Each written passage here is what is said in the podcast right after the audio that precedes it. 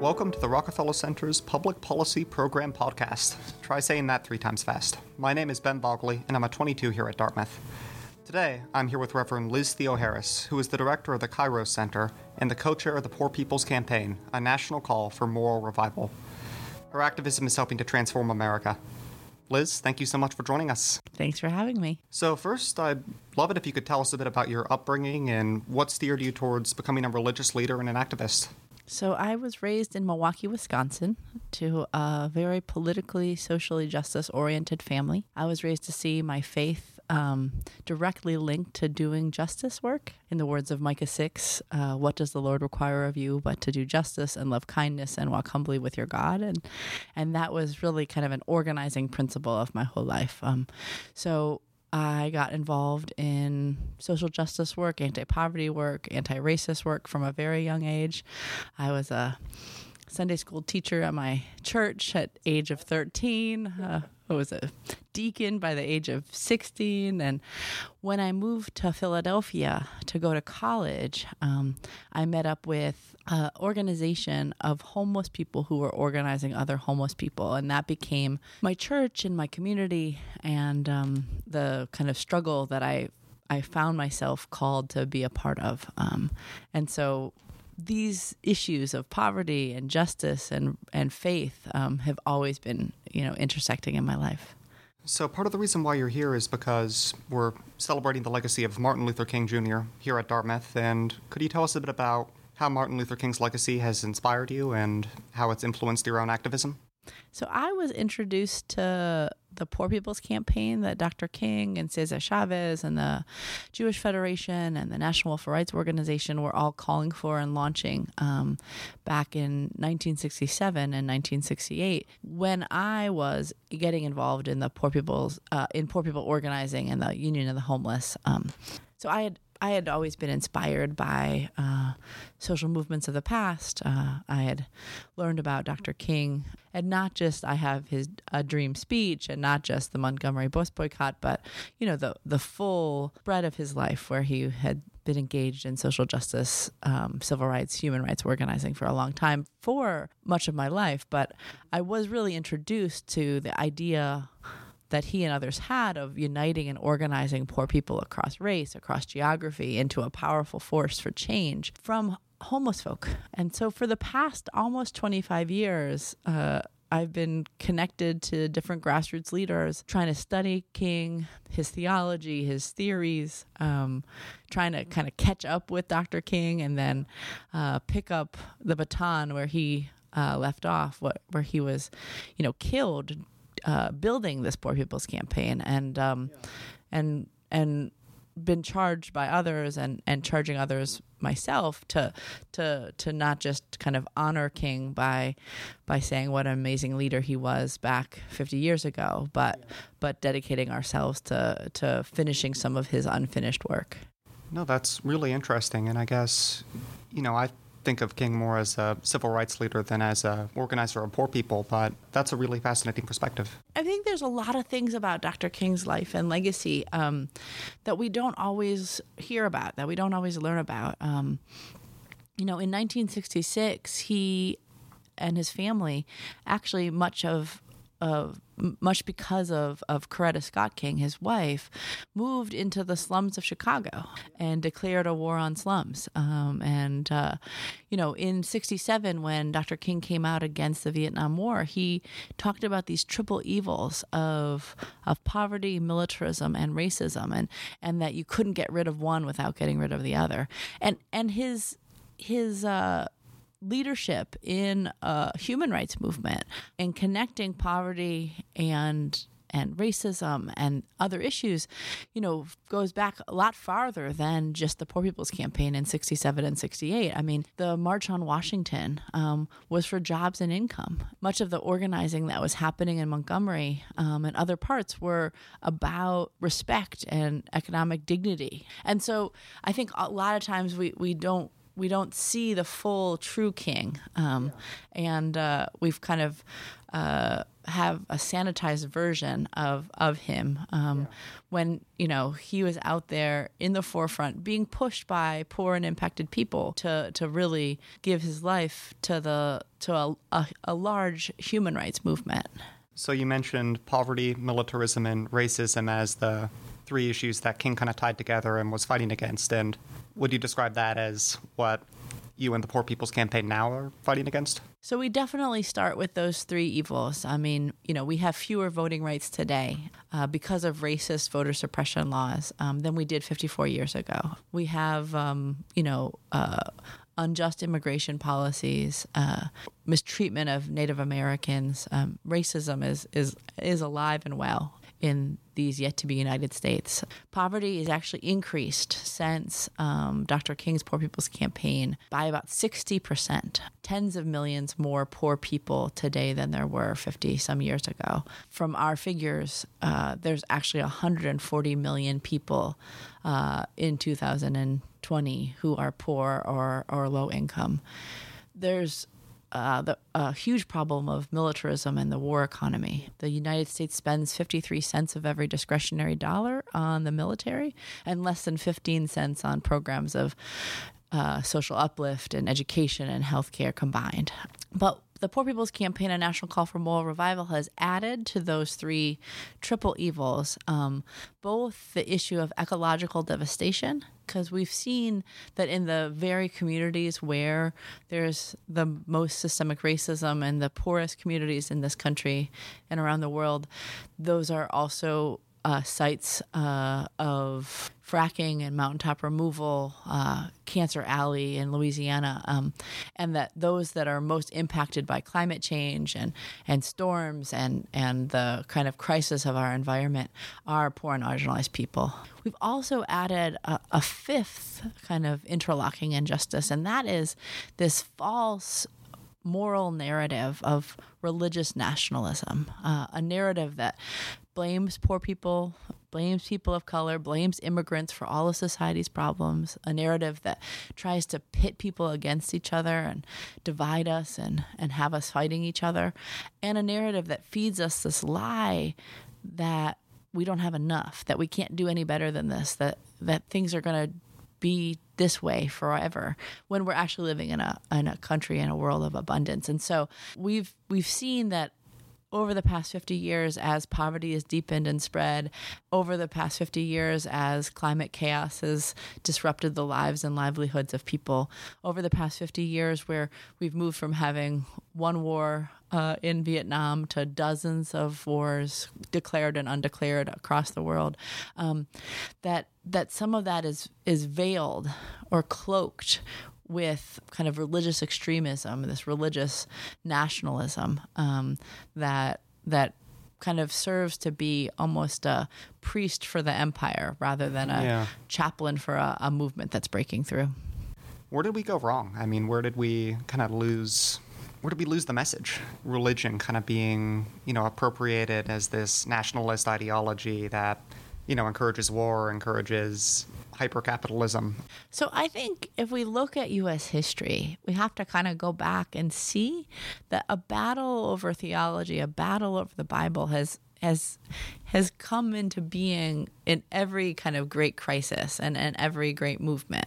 So, you know, when slavery reigned the day, slaveholders uh, created a Bible that was called the Slave Bible it was a Bible that didn't include the Exodus, didn't include the prophets, didn't have any of the passages where Jesus is talking about bringing good news to the poor and release to the slave.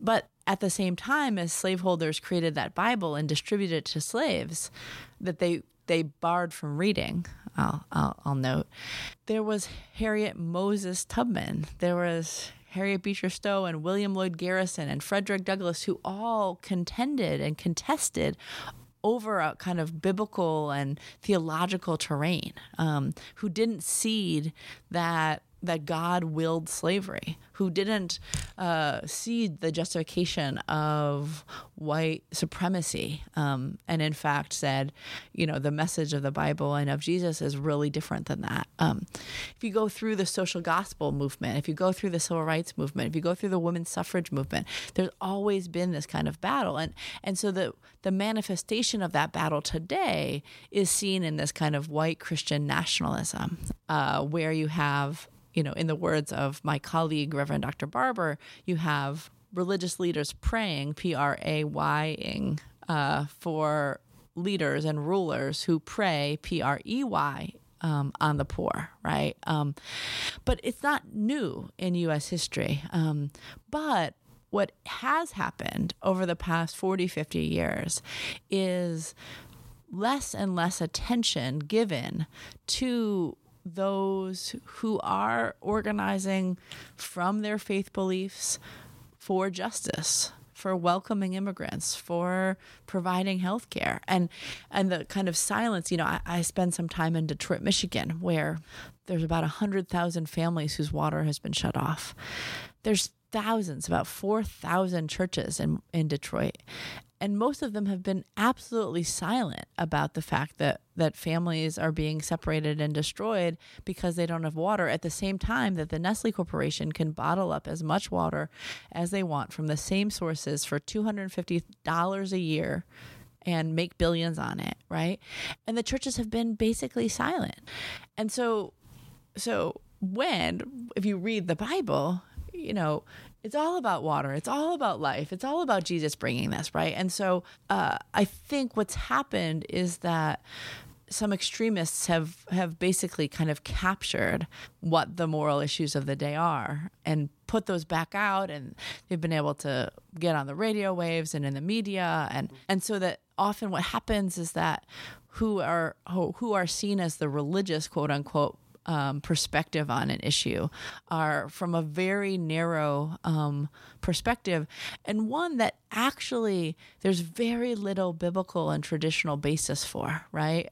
You don't often hear many of these extremists quoting the Bible.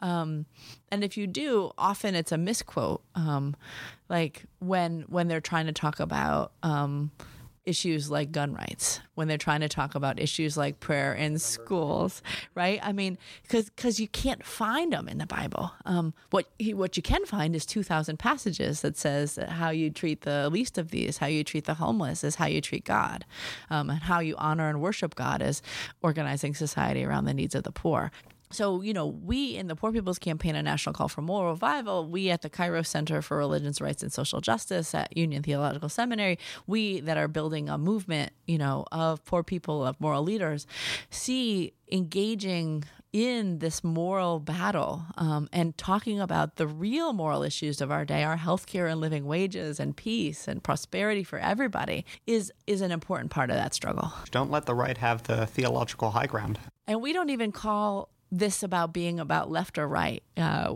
I mean, what's at the absolute center of of our of our religious teachings is how you treat the the poor. Um.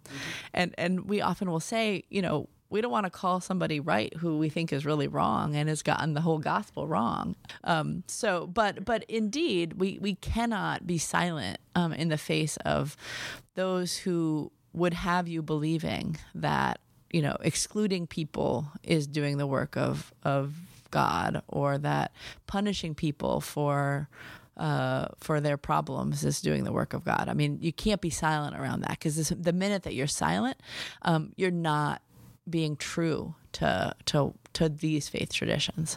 Do you have any advice for students around my age who are hoping to make change?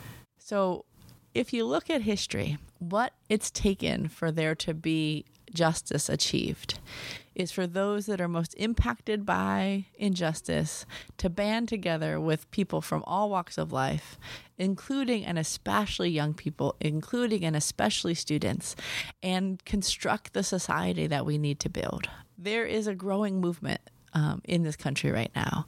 And it needs people with all kinds of skills, with all kinds of connections to play all kinds of roles. And so, you know, students in 2020, in 2021, in 2022, in 2023 will be graduating into a, a country that has about half of its population experiencing poverty at the same time as we throw out more food than it would take to feed every person you know so to have this kind of abandonment in the midst of the level of abundance that we have i mean that's that's a that's a crisis that that young people that students have to come to terms with, but not alone, but in the context of the fact that there's a movement growing um, and that that movement has a role for each and every person. I, I know that that uh, a study came out this week that said that that it's a record high of students who are experiencing homelessness. And when I travel to different colleges, universities, I hear of many, many stories of, of, of students who are who are currently struggling, let alone when folks graduate um, into the low wage jobs that exist, into the healthcare crises that exist. Um, and so this is not someone else's struggle. This is not about someone else's future. It's about young people's present and future. And, you know, we all are actually called in times such as these to stand up and link arms with other people like us and not like us at all and and forge a new future and it's possible it's within reach all we need is the the numbers and the political will. Um, and and so you know I, I want to invite and and really urge students to both get involved with the Poor People's Campaign, but also all of the important struggles that are happening, you know, in communities across the country and and to bring your expertise and your energy to those struggles. Um, and to see that whether you're called to be a physician or a lawyer or an engineer or a social worker or a political scientist that we need it all. Um, right now the the wealthy and corporations of this country get to basically use universities to to test out how they're going to enact get get more labor out of farm workers or how to uh, you know transform cities and gentrify them what if the power and resources of universities and of students that go to those universities and that graduate from those universities were to be turned towards solving the social problems of our day? We we could be out of this in a minute. All of these problems could be history.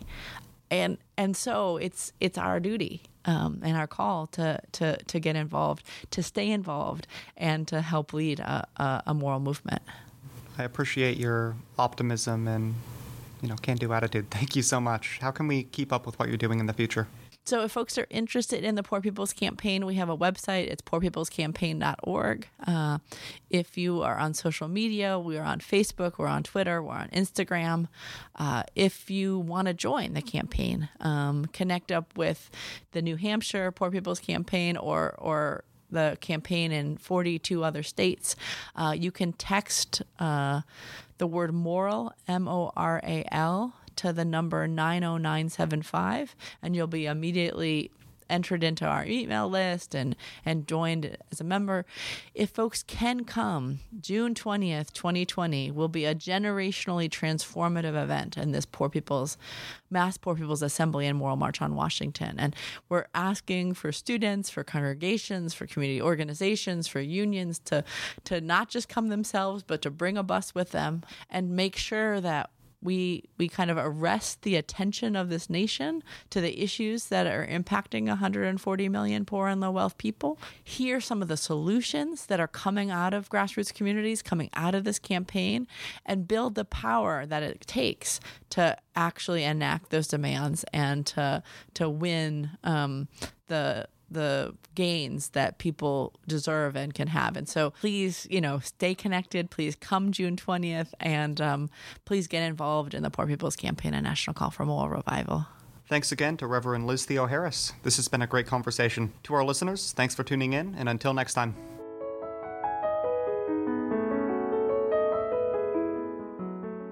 This podcast is a production of the Nelson A. Rockefeller Center for Public Policy and the Social Sciences. The views expressed in this podcast are those of the speakers and not of the Rockefeller Center. This episode was produced and edited by Laura Howard. We hope you will join us for our next episode, and if you want more information, you can find us at rockefeller.dartmouth.edu.